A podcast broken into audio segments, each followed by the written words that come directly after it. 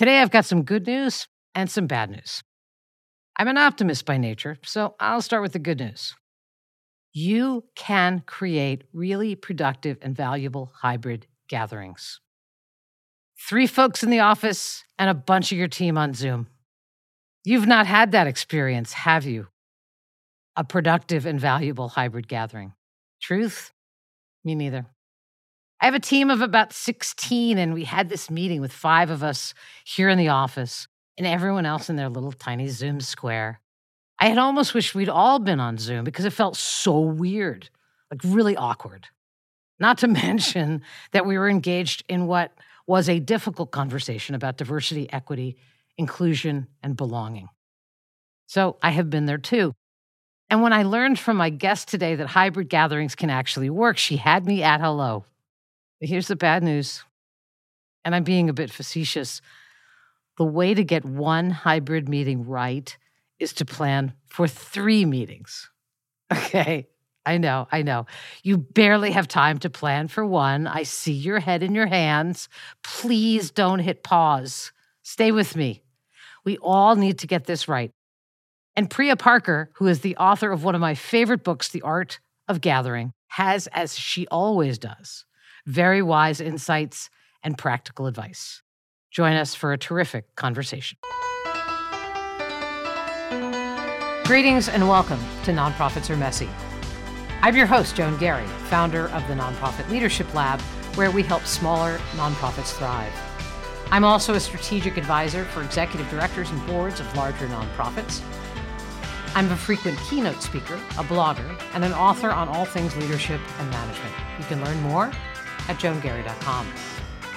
I think of myself as a woman with a mission to fuel the leadership of the nonprofit sector my goal with each episode is to dig deep into an issue I know that nonprofit leaders are grappling with by finding just the right person to offer you advice and insights. Today is no exception. Priya Parker is a facilitator, strategic advisor, acclaimed author of The Art of Gathering How We Meet and Why It Matters, and the executive producer and host of the New York Times podcast, Together Apart. Trained in the field of conflict resolution, Priya has spent 20 years guiding leaders and groups through complicated conversations about community, identity, and vision at moments of transition. She lives in Brooklyn, New York with her husband and two kids. Priya, it is fabulous to see you again, and I'm so glad you could join us. It is fabulous to be with you, Joan. It's always such a pleasure for me. So let's have some fun and talk about hybrid gatherings. So everyone hits pause. so in 2018, oh, so many years ago, in the before times, in the before you tackled, times. yeah, in the before times, you tackled what is always a gnarly topic: meetings, how we meet, why meetings matter. I have referred dozens of clients to your book and its core tenets. It's been so helpful to so many people, but who knew? who knew how valuable your voice would be as we move through a global pandemic when we simply could not meet in person. And now we have landed in the alien world called the hybrid universe. But before we get to hybrid, let me ask my favorite gathering guru a few questions about the depths of the pandemic. How did the pandemic shape your understanding of gatherings? What did you learn? Mm it made me realize that whether we are in person meeting or online meeting, that the core infrastructure and the core need was kind of the same. Mm. And when I remember back to everything shutting down, I, I, don't know if you remember the um, like the face off between South by Southwest conference organizers and the town of Austin. It was sort of, at least in my mind and my world, it was that was like the biggest gathering that was debating whether to be canceled or not when it was sort of all falling down. Mine was my eldest daughter's wedding. So I may have been Aww. more focused on the fact that her wedding was canceled than on South by Southwest. But do carry on. Yes. And I remember watching the standoff and this kind of amazing conversation happening and reckoning. And, you know, so it was also a very traumatic conversation happening on Twitter, which was at some level debating the infrastructure of this gathering, right? Who's the host?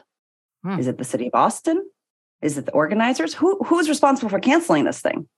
Right? what is the purpose of this thing? Couldn't all of the independent films just launch online and we could, you know, live stream it and view it? Like, could we crowdsource to pull together for the artists that had spent their entire budget assuming for the year before, assuming that they'd make it all back by playing at South by, right? Right. All of these kind of core questions were being litigated on, you know, tweet by tweet. And I, as I was watching this kind of all come tumbling down, I realized that the core questions that facilitators and team leaders and sociologists ask about gathering all of a sudden are kind of being democratized Oh, everyone was starting to ask these questions What is the purpose? Where should this happen? How many people should be part of it? Why are we doing this? What kind of technology do we need? And what was so interesting to me as a facilitator was that by taking gathering from us, everyone began to see it. everyone began to see when when you say that they began to see what priya They began to see that gatherings shape our life. yes They began to see that gatherings matter. They began to see that gatherings are how we wed, how we mourn, how we raise money, how we teach, how we litigate in court, how we graduate, how we celebrate, how we fight, right? We began when, when literally when this thing, when this social technology of coming together in person in our workplaces, in our communities, in our families was immediately, almost overnight, taken from us. Yep.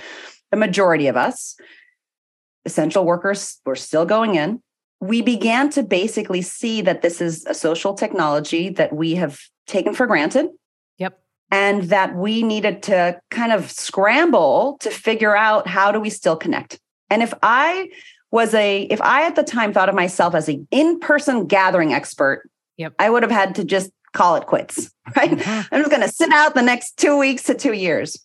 But what i kind of realized was at the core of what i do is i'm a i'm a group facilitator. I'm an expert in group dynamics. And what i know how to do is how to help people meaningfully connect despite significant obstacles.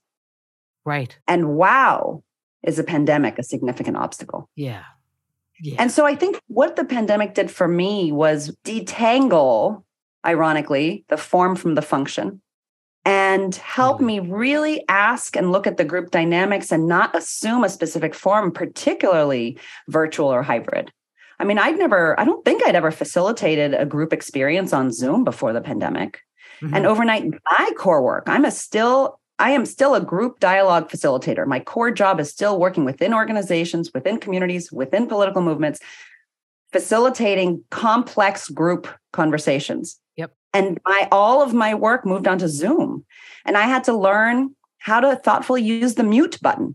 I had to realize that power dynamics in a group actually lie in the mute button right? Mute all is this strange little button that actually disproportionately gives power to whoever holds the key to that thing. completely completely And so I basically had to learn, like all of us, how to use a technology that wasn't created for the use case that we were now in. Yeah. It's actually interesting i run a fully virtual company and i did even in the before times Mm, like like I have an office that I come to to do podcasts like this one, but there are people on my team I have never met. I have Mhm. clients that I coach that I have never met. But that was true in the before times also. So I actually, but there are, and we do meetings, and it's been, it's actually been interesting because even in the before times, I would have team meetings and I would have to think quite intentionally about what is an engaging virtual meeting look like, right? So I had a little bit of a head start but I mhm. also learned I I also learned how to connect with people one on one on Zoom because if somebody wanted to be coached by me and they lived in San Francisco, I live in New Jersey, right? And you either get me by Zoom or you don't get me. And so Mhm. I had to really work at making meaningful connection virtually. So, but for so many people didn't even know what Zoom was. What did you learn or what did you hear from those from your clients during that period of time? I mean clearly so much frustration and so much sort of almost desperation. Was it like we just can't meet?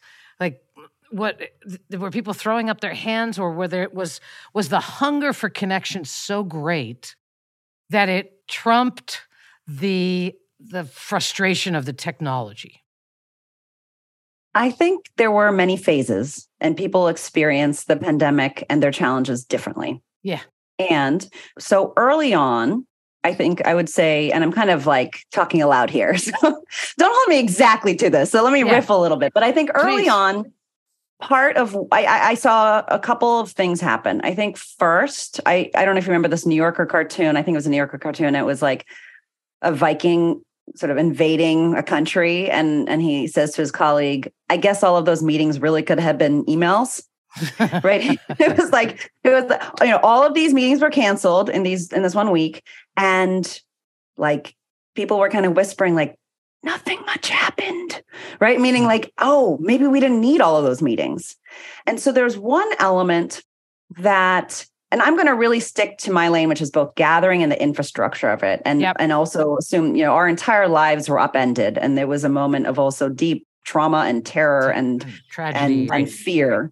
Yes. And from a gathering perspective, I would say early days, two things happened. One was the deck was cleared, and obligation kind of went out the window. Mm-hmm. And so there was this really interesting open space where managers and I mean, people in all walks of life, what, brides, grooms, had to basically ask, well, how do we do this now? How do we do it now? How and now? that question creates so many possibilities. I mean, one of the biggest challenges I had before the pandemic to kind of un, sort of loosen up, gather fixed, really fixed, stayed gathering cultures at companies that were really broken was just simply to get people to the point to ask, well, how might we do this another way? Right? You mm. couldn't even imagine how you might do something differently. So the first thing that I saw a lot of clients and organizations grappling with is just allowing that question. How do we yeah. do this now? Right? It could be a nonprofit saying, our gala was 90% of the revenue that came in a year, right? Oh, yeah. Do we do this on Zoom? Mm. right? Do we even do a gala? Do we just write an email? Like literally will and so what it forced was a core question was to ask well what is the actual need? Yeah right? when you throw out the form when you throw what is our actual need and who needs to be there? And that is a that is like step number one to having a better gathering. Completely. I mean it speaks right to exactly what your what your book was about is you actually have to define the purpose of the gathering. And once you're actually clear about that, then it, becomes much clearer who gets invited to the gathering and what the gathering looks like and how it gets shaped, right? But up until the pandemic, I mean, this is what I saw is that people met because they felt like they had to, or mm-hmm. it's time for our annual gala. We do one every year. Yep. Right. And that that core question didn't actually get posed because it is what we always do. And in yep, fact, I absolutely. actually think it is truly one of the treasures in the darkness of the pandemic is that doing things the way we always do does not allow for creativity, does not allow for innovation, does not allow for you to actually dig deep into different kinds of whys about things. And everyone had to look differently and more clearly at why gatherings actually mattered. Why they matter and why do people need to be there and when do people not? I mean you mentioned your daughter's wedding. At some level there were brides. I remember early in the pandemic i hosted this podcast that you mentioned together apart and we one of the episodes was on people basically deciding whether or not they should still get married. Yeah. And if so in what form? And then who should be there and in some cases, that meant they actually expanded their wedding from 20 guests to 200 because all of a sudden that wasn't, you know, 180 plates of salmon, right? It was it was a Zoom connection. And then in other cases, it, it clarified for a couple that actually so much of the community felt like an obligation and what they wanted at the center was the two of them and they got married on the side of a cliff with a you know with one person officiating their wedding but at the but the but the core question even around a wedding if you take it as sort of an archetype is why do you want other people there? Yeah. Right? It's it actually articulates the need of community. Oh, to witness. Oh, to bless. Oh, to celebrate. Oh, to rejoice. Oh, to see our shared and joint rituals bound in a new and fresh way in front of our community. During the pandemic and the year or so that followed, I attended quite a number of Shivas, right? My wife and I mm. are Jewish, and I found them eh, strangely way more meaningful, right? Because you pay a Shiva call and you're there and it's you hug the person and you're present. But when you're on a Zoom call, silence didn't like people everyone said something and everyone else heard it. And so you ended up getting this richer deeper understanding of who this person was to everyone in the room not just who that person was to you. There were a couple of them that where i just i i had to sit by myself afterwards realizing that i had just drawn a completely three-dimensional picture of someone i loved. And i thought of them this way and they were they were so much more. I love the example of a Shiva, virtual Shiva memorial. I mean, so so in part what's happening there, and, and you were talking about a virtual Shiva, is that the coordination mechanism of Zoom forces us to share language and space and time in a different way. We Yes. literally can't talk over each other. We can't. We actually lack a lot of agency on Zoom. We can't move our bodies, you know, around one another. But part of what it forces, if designed well, is a very different type of listening and a very different type of sharing. I remember I have a, I have a monthly newsletter, and I this was actually one of my first newsletters during the pandemic, and it was about a friend of mine named Adam. And he, and every example I share, I have permission to share. He is also Jewish, and in his family, there was a tradition of a stone setting ceremony one year after the death of a. Yep. of a beloved. And his grandmother had died before the pandemic. And in the height of the pandemic, it, it was, you know, it was time for the stone setting ceremony. And as he described it to me, was, you know, he wanted to do it on Zoom. And his father and uncle were kind of like, ah, nah, this, that sounds really depressing. We're not going to do that on Zoom. Uh-huh. And Adam said, you know, I think I can, I think I can make it meaningful. Will you just, I I can help you. And they said, you know what, you do it. So he sent an email out to actually more people than he would have otherwise Yep. because people can attend via Zoom. He invited them each to think about a story they would like to share about Granny. Yep. Short and sweet, like her. Mhm. Not everyone, you, no obligation. And you know, a few other, we invite you to have your cameras on and we just want to sit and remember her. So I, I called him afterwards how to go, and he said it was so beautiful. Yep. And people shared who weren't planning on sharing. I learned so much, just what you were saying. I learned so much more about this woman. In my mind, she was a grandmother, but she was also a elder. She was also a daughter. She was also a cousin. But another thing that happened, and I think this has happened in so many of our gatherings and in so many of our workplaces, was it democratized her memory. Mm, Talk more It about that. democratized the story of her memory Mhm. in the alternative universe of what they would have done had it not been a global pandemic is that one person, a rabbi or the eldest brother, would have given. I come from a Christian background, so I would say eulogy. I don't would, Yep. would have spoken about her memory. Yep. And because that was not possible, they literally shared. They distributed who could literally talk about her. And what that actually does is it shifts exactly what you were talking about in the Shiva. It shifts how we remember her. It Mhm. shifts how we actually share who gets to tell the story in our family. Like Yeah. these are pretty radical changes. Right. This is big. This is really big, big stuff, actually. So I want to shift gears a little bit and talk about where we are today. And there's a whole nother podcast, and I probably have it on my to do list about motivating people to actually go back to the office, right? They're not just going to go because you ask them. I just, that's, that's my Yep. hint for today. So we're in a hybrid universe, and it's a land we might actually stay in, might be our new land. Will this land, do you think, always lead people to say, well, that would have been a good meeting if we'd all been in person? Oh, you're asking me. I am asking you. I thought you were asking your listeners hypothetically. No, I just, will it always feel like it's the best we can do given the circumstances. It might. It might, right? And and it might not. Mm-hmm. So I think it depends on how intentionally we begin to actually think about which tools. So there's two questions that are actually underneath these questions around hybrid and virtual. Okay. One is given the purpose of the gathering, given the needs, what is the best technology for that purpose?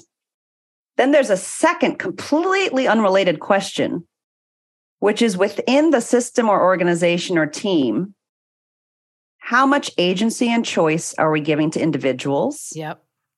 Versus maintaining with the group. Mm-hmm. And those two things can be in conflict. So you may say the need of this group is to build trust.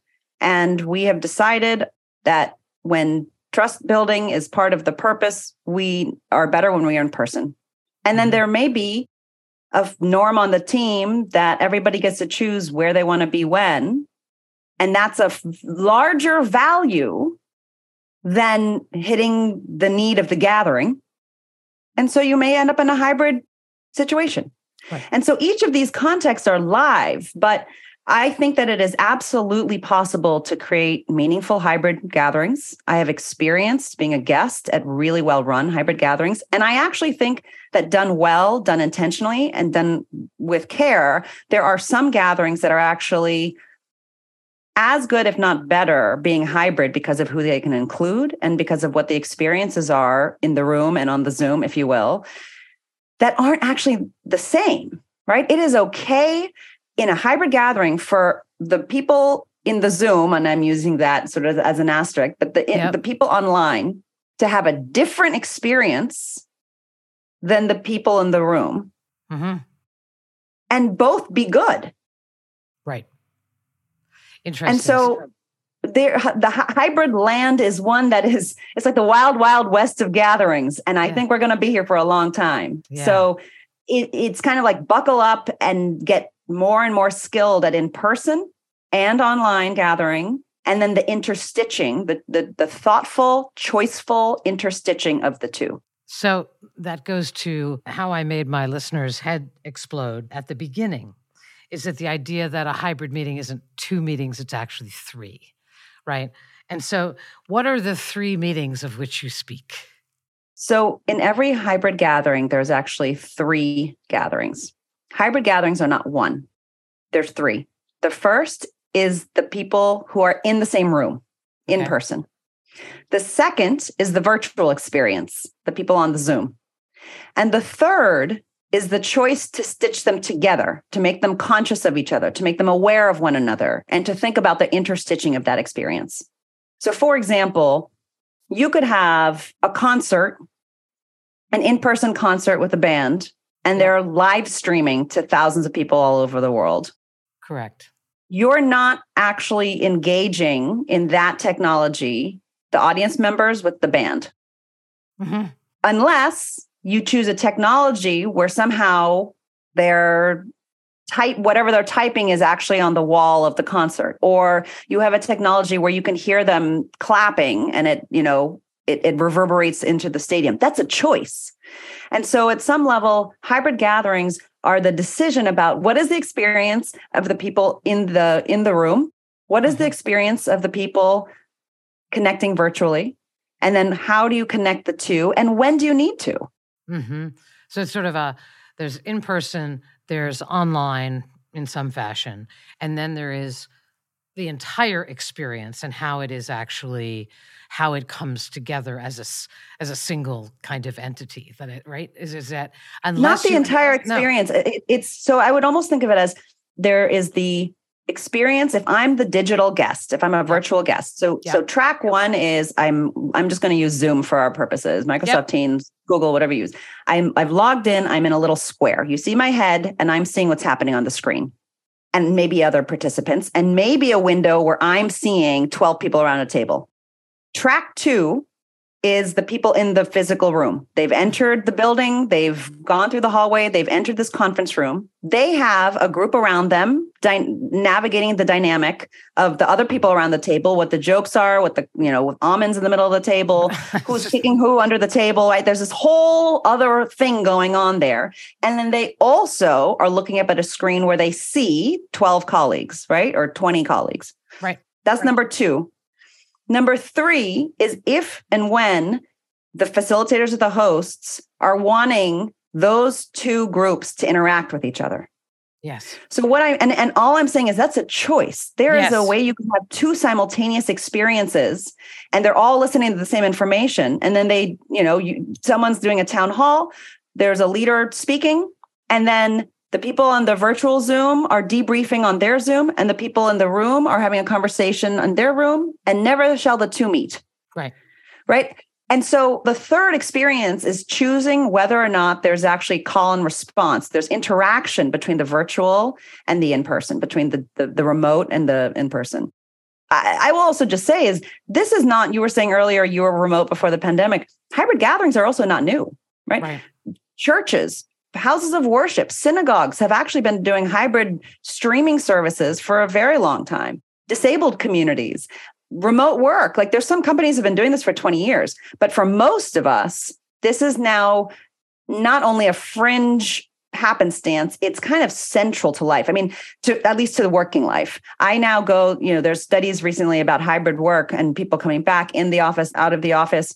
When I go and work with leaders in a room and I ask, you know, how many of you are fully back in person? Very few people raise their hands. How many Right. of you fully virtual? Maybe a third of the room raise their hands. How many of you are hybrid? And 95, in most rooms, 95% of the people are raising their hand. This is now central to work. Yep. Like getting hybrid gathering right is a central leadership skill of this moment. And I don't think it's going away. Okay. So, knowing that that's your position, and I don't disagree, you actually have, and it's one of the things I really appreciate about you, is you have actual practical considerations people should be looking at and thinking about in order to do this well.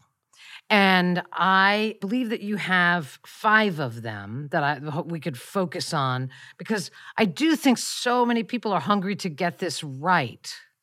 They're so hungry to get it right.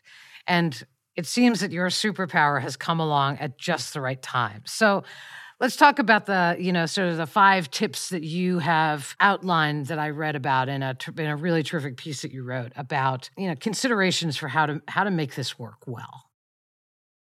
Well, first of all, thank you for the compliment, but gathering well is not a superpower. It's a learnable skill.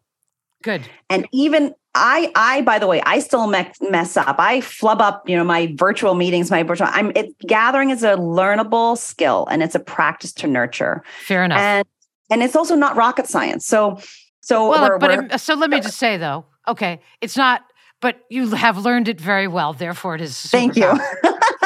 Thank no you. further questions. You may stand up. so the the piece that you're talking about is called the hybrid gathering guide and it's free and online you can get it on my website priyaparker.com so the first step of all artful gatherings and the biggest mistake we make when we gather is we assume that the purpose is obvious and shared and when we move from planning an in-person gathering to a virtual gathering first of all we assume that the purpose of the in-person gathering is the same as the purpose of the virtual gathering and that's not always the case either. So the first step to having a more skilled, artful hybrid gathering is to understand your purpose, is to understand your gathering's purpose. Yes. And to narrow in on your hybrid meeting's purpose, you can ask yourself very specific questions. First, why am I bringing this group of people together? What is the most important need for this group? Mm. Third, how might I design the experience to match the need? And then, fourth, and this is really unique to hybrid, when do people need to be connected to each other? Yes. And when is it okay to have simultaneous experiences? I just had this vision just while you went through that. So I listen to my podcast at 1.5, and I, I believe that a number of listeners just actually rewound and slowed down the speed so that they could catch that again. Okay, carry on. So, do you want me to expand on that or go to step no, two? I think I think that's I I, I think it's pretty it's pretty clear.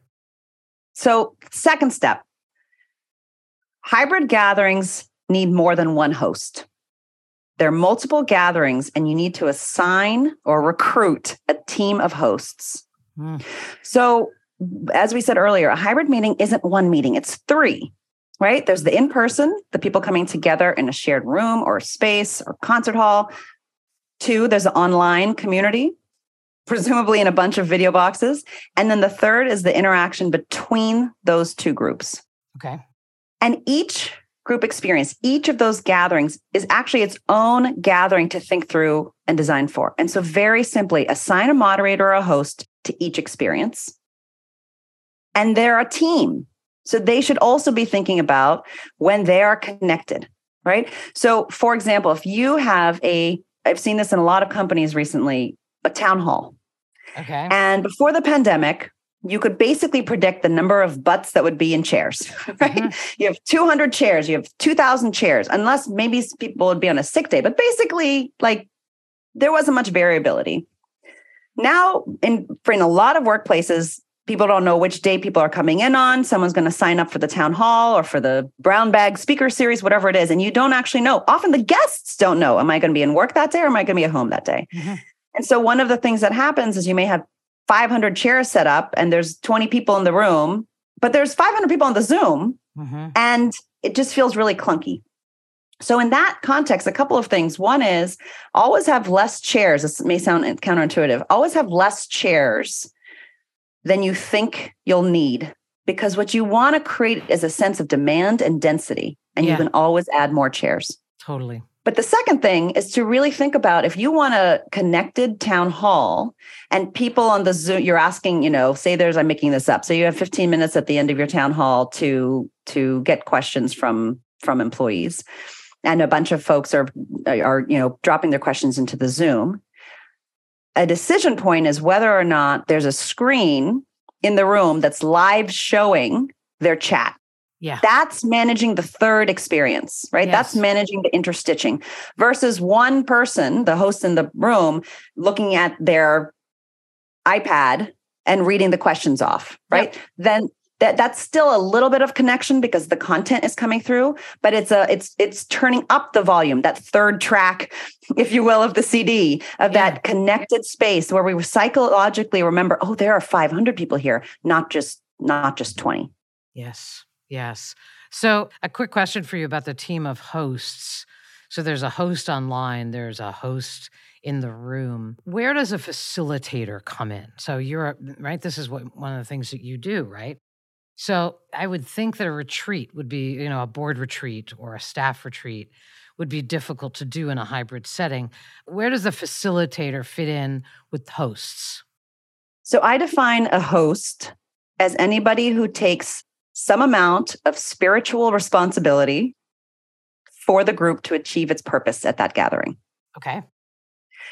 And so that could be the formal head of the board, that could be it, it can actually at some level be anybody in the room. Okay. A facilitator, how I'm defining it, small f, is somebody who in the actual moment is responsible for, in some ways, designing, shaping the interactions of the people live. yes. Okay. So I just want to make that distinction. I, I have a digital course in which we actually spend a lot of time thinking about what's the difference, difference between a host, a facilitator, and a designer of a gathering, and uh-huh. can Huh. you be all? The answer is yes, but it's complicated. so, long story short, if you have a hybrid gathering and it's high stakes, I would assign a facilitator to both rooms as well. okay. There's somebody thinking about the interaction and monitoring. Monitoring is the wrong word. Thinking about the interaction of the Zoom, and there's somebody that's that's kind of running the meeting of the room. And this is when it starts to really think about what are the needs of this group, right? And so some of this is technological needs. Is there live transcription? Is Mhm. there or is there ASL? If there's Right. ASL, you know, where are they? Are they on the Zoom and everyone can see them? Like this is when you actually have to just start thinking, what is the need? And then how do we logistically make this happen? But then on top of that, it's starting to think about, well, what's the conversation that we need to have? And how do we ha- help people have it? So I'll give a simple example. Please. I know a head of a of a media company who was convening his first board meeting in seven quarters. Okay. And nine of the 12 board members could make it in person, three couldn't. And the beginning of the meeting, he wanted to figure out how to make the people in the room not forget the three people on the Zoom without them all just logging on to their Zoom right? That then collapses all of the the benefit of all of these people flying in and actually not having to be on mute all. Right. And so what i advise them to do is in the you know often use how do you start a how do you start a meeting? Start it with purpose. Number two connect people. Give them context for why they're there why they're each there then you know set the terms. In that connection moment I told him to instead of having the people on the Zoom talk to each other and do an icebreaker or talk about their goals, and then the people in the room, I said that's a good, that's a moment where the interstitching is worth the logistics of it. Okay. So he had 10 minutes, and in those 10 minutes, the people in the room took out their cell phone or their computer and joined a breakout room with someone on the Zoom and answered the icebreakers together. I see and talked about their purpose. And at some level, the people in the room became kind of like the spiritual hosts, the representatives, not formally, right? But in my mind, I have now spent seven minutes with somebody. They've told me their needs, and I'm at some level like carrying them with me once I've also closed my laptop and I'm back in the room. And so when I say when I talk, and it's worth getting the phones out, getting the you know, getting the computer out. All of the interstitching is logistically complicated, but that doesn't mean it's never worth it. But you need to make the risk worth the gift. And you also, I mean, there's such intentionality about what you're saying here, right? It's, yes. it's I use this word quite a lot that leadership is intentional, that it just requires and and and I know my listeners are sitting here going, I don't I don't have time to be intentional. Like I like I've heard that. Like no, you have you don't you don't have time, don't have time not, not to. to. be. Yeah, you don't have time not to be. I mean, so, mo- particularly in this moment, so much of breakdown is feeling is low trust, feeling excluded, and particularly for people who are in remote, feeling like they're just kind of missing a lot of signals. Completely. And so it's like if you again, if we just stick with what a board meeting or a leadership retreat or an offsite, say there's majority people are in person, and there's some people who have chosen for whatever reason to be remote. And what do you do during the informal time? What do you do during the evening of toasts? Right. Are they sitting and watching it? If I had a different CEO who had planned a really high stakes board meeting and they were going to do dinner the night before and there was three people, three really important meeting people to the context of the meeting the next day. And I said, "Well, what are you going to do about them for the dinner?" And she and she said, "Oh, well, it's going to be in a loud restaurant. They're going to they're not going to hear anyway." Right. And I said, "Don't do it in a loud restaurant." Right. The entire group is going to create formation that evening there's going to be that's the warmth that's the context that's the and so they ended up actually hosting it in a private room and I, I think what they did was, you know, and it's clunky and people, you know, you kind of rolling your eyes and you, you may have to kind of pull teeth a little bit to do it. They sent them like they each sent them the equivalent of those meals from those restaurants in those cities. They showed them that they cared. Yes. They showed them that they had a specific experience. They sent them silverware, right? It, it doesn't matter at some level what you what the what the form is. You're showing that you're caring. Right. And like the next day it's a fundamentally different experience because right. they heard the conversation. You're creating toasts so that everyone is like your shiva example so that everyone can actually hear the story rather yeah. than just the den of noise and feeling even more excluded right? The fomo of the remote like worker is is real it's real. And so, how do you think about, given the stakes, and it's not every meeting and it's not every single workshop, but for your higher stakes gatherings, to design intentionally the connection that you're hoping for? And this is just another layer of complexity, but actually, it's all the same work. It's starting by asking, what is the need? And then, given our technologies, how do we actually create a form that makes sense and increases the likelihood that we can address that need? Right. So, the tips were understand your purpose always. You had recruit a team of hosts, which I think is a which is a new thing for some people who are listening. The third one, as I recall, is identifying moments of connection and moments of independence. Want to talk a little bit about that? I mean, some of it's been implicit in your, some of your examples. So, again, based on the purpose of the meeting, decide if and when the two rooms need to be stitched together. Yep. So very simply, even in that last example of a room of a dinner, you may realize, you know what, it is too much of a headache to get everybody. We can't we can't do that. We have to have the in-person group in the restaurant. But maybe you have a really beautiful remote dinner that's a separate synchronistic experience for the people who are coming in, you know, coming in, or maybe they all sync watch a live opera. I'm making this up. But yes. but again, like the assumption is they don't have to have the same experience because often there was this wonderful quote by a digital ethnographer early in the pandemic and he called he used this beautiful term digital dysmorphia. and what he meant by that was the sad attempt of recreating what you would do in person on online.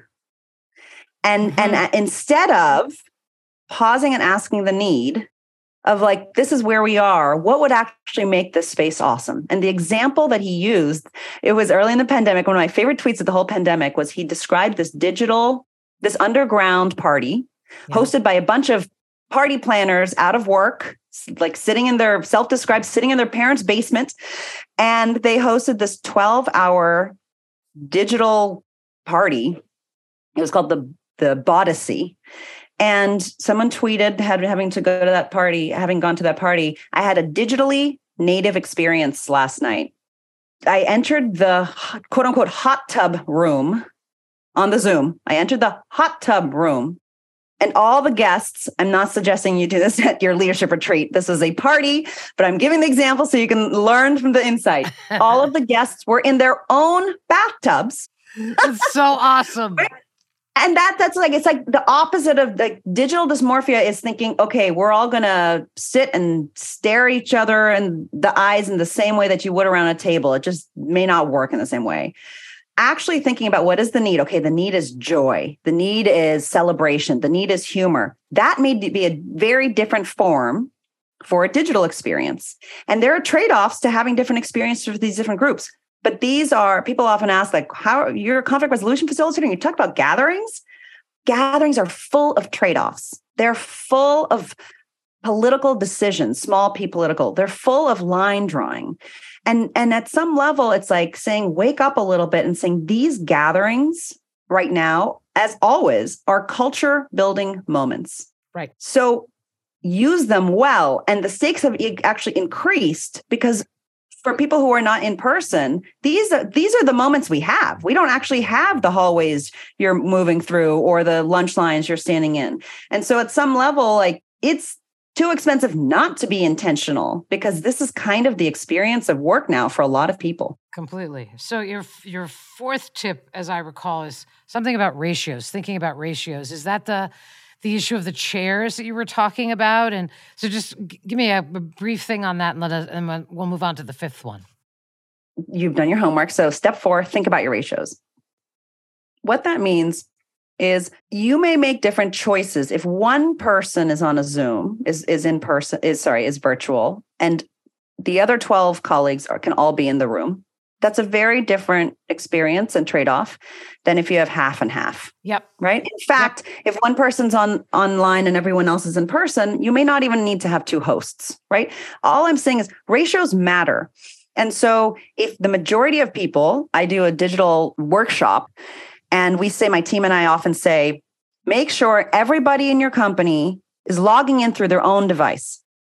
Mm. And every single time we've done this, there is always one little square I can see. My team now knows, like, don't show Priya the square. There's always one little square, at least, of like three people who are really excited to be in the office together. They're all taking the same Art of Gathering digital training, and they're there. And I'm thinking, oh no.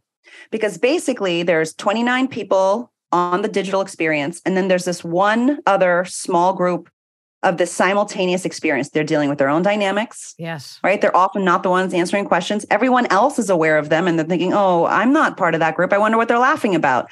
I can't see their names. Right. It seems right. kind of simple. Or even if they put their names in, it's three names instead of one. It shifts the dynamic totally. in a way that is actually detrimental to the purpose of the group. Yep. And so sometimes I advise clients like if you have 80% of the people on the in, in virtual i actually there's benefit to just making a streamlined experience because as you can hear from this conversation there's labor yes. in making hybrid good And so Yes. you'd I'd rather you have an excellent virtual meeting than a bad hybrid one. Totally, totally. Okay, so we've got understand your purpose, recruit hosts for each of the two gatherings, identify moments when it makes sense for you to be connected and when it doesn't make sense. Think about your ratios, and then we're not supposed to skip the niceties. Step five, don't skip the niceties. So often in in-person meetings, before and after those meetings are actually often moments of like independent connection. Yep. People linger in doorways and hallways. There's sort of this, the magic of that casual interaction. Studies Yep. show there's a study at the Stanford Design Lab years ago that showed people are more likely to linger in doorways much longer than they would in any other space in the room. And and and and in gatherings and, and in teams, that's often where the warmth and the trust often you know happens. And online spaces don't have any physical doorways right? Mhm. And so you just kind of log off and you go, you know, feed your cat. and so to think about how to design for hybrid social time. And it can be super simple. It can be just for the first five minutes when you're first starting the meeting to pop, to have people pop into the chat, like, what was your first concert you attended? And who'd you go with? Yep. Right. To think about everyone else is milling around. What are you doing to just like allow for, given the technology, people to start warming up together? And it's going to look different. The second thing, I was at a meeting, at a hybrid meeting for a, a board of directors last summer. And it was, they were nervous about it. It was their first one. And there was maybe 20, no, it wasn't that big, 15 people in the room and eight people on the Zoom. And all of the people in the room were kind of mingling and excited to see each other. People in the Zoom were sort of chatting. And then the head of the meeting, the chair, walked over, not rocket science, walked over, looked into the camera, and waved Yep. at the Zoom guests. And it was like, not, you know, it changed everything. And then everyone else said, oh, we can go say hi to them too. Right. They right? It was like breaking this fourth seen. wall. They felt seen. Yeah, because and so were. part of that, exactly. And, and so, uh, you know, groups warm up together. They then have an experience together and they cool off together. And particularly in virtual and then in hybrid gatherings, to really pay attention to how you want to design that informal time. One of one of my favorite examples is from the group Creative Mornings. And they they're this now global gathering community where before the pandemic, they would meet in cities all over the world one Friday morning in person at like an iconic location in the city. And this is everywhere from Port-au-Prince, Haiti to New York City to New Delhi. It's all over the world. Okay. Pandemic hits, they go online like everyone else and they realize unlike everyone else that some of the secret sauce of their gatherings, their the the funk the their their the creative morning experience is usually a speaker. The kind of they draw creatives, I'm saying that in quote, to come see a speaker. Okay. And they realize that the secret sauce of their gatherings is not the speaker, Hmm. it's their coffee line. oh. It's the moment before everything starts where Yeah. people are hanging around. They have Yep. the social permission to talk to the person next to them. They may start, Oh, what are you doing here? Oh, I just moved to the city. Wow, interesting. So, what mm-hmm. are you up to? Actually, I need a job. Well, interesting. We're actually hiring. Hey, you want to come sit with us? Right? It's that informal, informal time. And so, creative mornings, you know, a lot of them are designers, very brilliant people, and very thoughtful people. And all and so at the beginning of their first virtual creative mornings, which by the way was global because everyone could attend and, Right, and of they just course. collapsed it. And I was on it. I saw this, I saw them do this. They created virtual coffee lines. And all that meant was they put people into breakout rooms Right. and called them coffee lines called them coffee lines. and invited them to bring a cup of coffee or cup of tea, show their pet. They had three questions, icebreakers, if they if people wanted to use an icebreaker, or you could just shoot the shit. Yep. People came back five minutes later. It was a completely different group. Yep. Yep. I actually I believe that's another lesson from online sort of the world online is you have to warm up your zoom you know so i don't i don't have the luxury of having my team of 16 people all in the same place so when i have my monthly team meetings it's an it's non-negotiable that we do that do something to warm up or get something to get everyone talking. Now that isn't always the case if you have a bigger group, right? but you know, tell me about one member of our nonprofit leadership lab that you learned about this week and what really what what gave you goosebumps when you learned about what their the mission of their organization, right? Exactly. And boom, the room is together. Absolutely. The the biggest thing I learned during navigating virtual gatherings in the pandemic is that the art of virtual hosting is the creation of psychological togetherness. I think that might actually be a very good way to close out a highly actionable conversation because we are just about out of time. And yeah, I think you should make note of that one. It's a that's a that is really powerful. The Nonprofit Leadership Lab is led by Joan Garry and is the world's best online community for leaders of small nonprofits. Learn how to raise more money, build the board of your dreams, grow a large audience of supporters, and so much more. To learn more and request an invitation to become a member, please go to nonprofitleadershiplab.com slash podcast. That's nonprofitleadershiplab.com slash podcast. Before we leave, I want you to talk about a little bit about your digital workshop, how people can find it. And I wondered if, do you have another book in you? So I have those two questions and then I'll, let you go. So I will start with the former question, which is an easier one. We have recently launched an Art of Gathering digital course. I'm so excited about it. We one of the things I most wanted to do in the pandemic and before was to help people practically practically take a gathering, an upcoming gathering that you're nervous about. It can be at work or not. It can be a wedding. It can be a friend's baby shower. It can be your board meeting and be a leadership offsite and take it. Come to this virtual course. It's a six week online course. You can take it whenever you want, any time of day, in cohorts or alone. And basically walk through many of the steps we talked through today, but case studies and exercises to reimagine this gathering so that at the end of this six week course, you come out with an artful gathering that is intentional and that by doing this by making it super practical you're actually learning the skills that will apply to every other gathering in your life. Fantastic. How does anyone listening find out about that at priyaparker.com priyaparker.com. You can head over there. Also, a lot of our conversation today is in my hybrid guide, which you can also get on priyaparker.com. And if you go to priyaparker.com slash, I think it's course, I should know this, you can find out all of the information about the digital course. We also allow for cohort signups. A lot of companies and teams are doing it together in part to use it as a form of culture change. You can do it up to 12 people at a time. And then if you want to do it more than that, just send us an email. But it's a it's a way to basically create and share common language and start realizing, you know, even if it's a joke, hey, hey Joan, did that last meeting have a purpose? Ha ha ha ha, right? Culture change is actually the introduction of new language, new taboos, new norms, breaking of new taboos.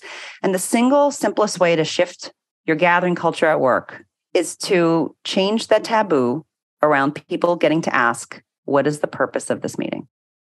So maybe the digital workshop is is your next book, but is that I wonder if you've learned so much. I, you oh, know, oh yes, my book. I, I am I am working on a next book, and it is it's kind of double clicking on on on the conflict and heat side of my of my practice. Oh, fantastic!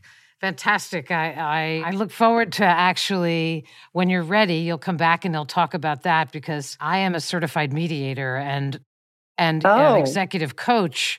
And I find that my mediation skills are probably some the, the the best arrows I have in my quiver often. Just so. I mean, one of the other best arrows you have in your quiver is the heart of hosting and gathering. I mean, this podcast is a gathering. We we can't see or hear your guests, but I always love coming on your podcast and your show because you are so thoughtful about what you ask. You're specific. You knew what the purpose of this conversation was. You model intentionality. Like you are an amazing host. Well, thank you. That's really sweet. I love being your guest. Well, that's good to know. And I appreciate that. And I appreciate you. I also should say to listeners, in the world of hybrid, you are listening to us, but we are looking at each other on Zoom. So we are actually seeing one another and talking to one another. Like that's part of why I started to do my podcast using Zoom video because I wanted to see the person I was talking to, their facial expressions, when they were pausing, right? And so if this podcast feels authentic, like two people sitting around talking, it's because two people are sitting around talking. and these two and that's a choice. Ha- that's it. And, and I think a good one. So these two people are going to stop talking and go back to work, and we're going to let you go back to work. Thank you very much, Priya. I appreciate your time and your insights. And I know I speak for everybody who's listening that this is, you're helping people untangle a big, a big knot. So thank you. Thank you. Thank you so much for having me. So that's it for us for today. As always, thank you so much for the work that you do. And please take good care of yourself, and we'll see you next time. I'll see you soon. Thanks so much for spending time with me today. I hope you found the conversation valuable as you navigate the messy world of nonprofits.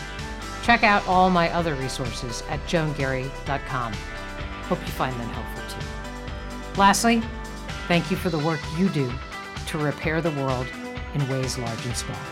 I'll see you next time.